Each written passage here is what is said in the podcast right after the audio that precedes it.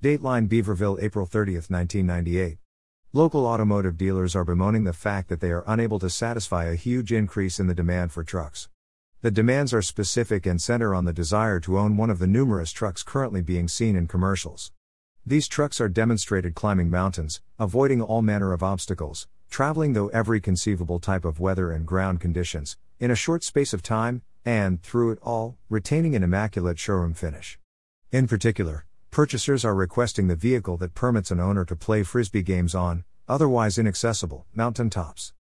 When asked to comment, Ms. Megay Lomanik, the spokesperson for the Automobile Makers Association, said, How dare you insinuate we don't tell the truth in our advertising? If you ignore the insignificant matter of what we say about quality, capability, and vehicle performance, everything we print is accurate.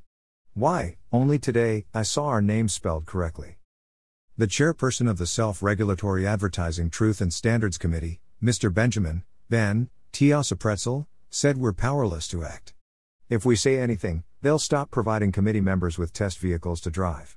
They would also stop our sponsored vacations.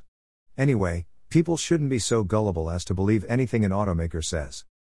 Meantime, it is reported that the small firm of Ernest and DeVere and Sons, of Penury Lane, Beaverville, were fined $34,000 for misleading advertising.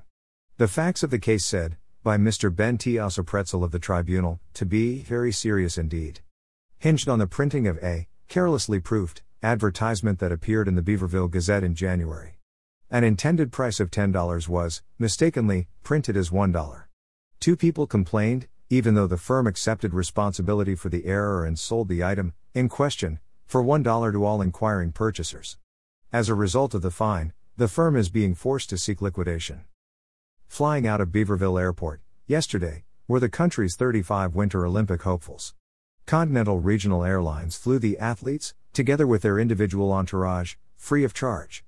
The plethora of personnel, associated with the 35 athletes, required the use of two further jumbo jets. One of many government officials traveling with the party, Mr. Gray V. Boat, said I'm confident the taxpayers of this country are happy to send these many hundreds of people abroad. Some of this tax money, of course, goes to help the actual athletes avoid the distraction of having to work for a living and helps in their athletic training. This all permits the athletes to concentrate, fully, on their chosen sport, often for as much as 6 to 8 hours a day.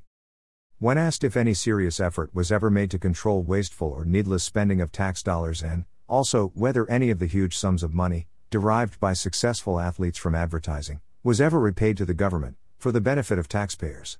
Mr. Boat said, They are good questions. I don't think they have been asked before. Now, if you'll excuse me, I have to board a plane to Oshawa. When it was pointed out that the plane was flying to Osaka, Mr. Boat said whatever. I knew it was somewhere foreign.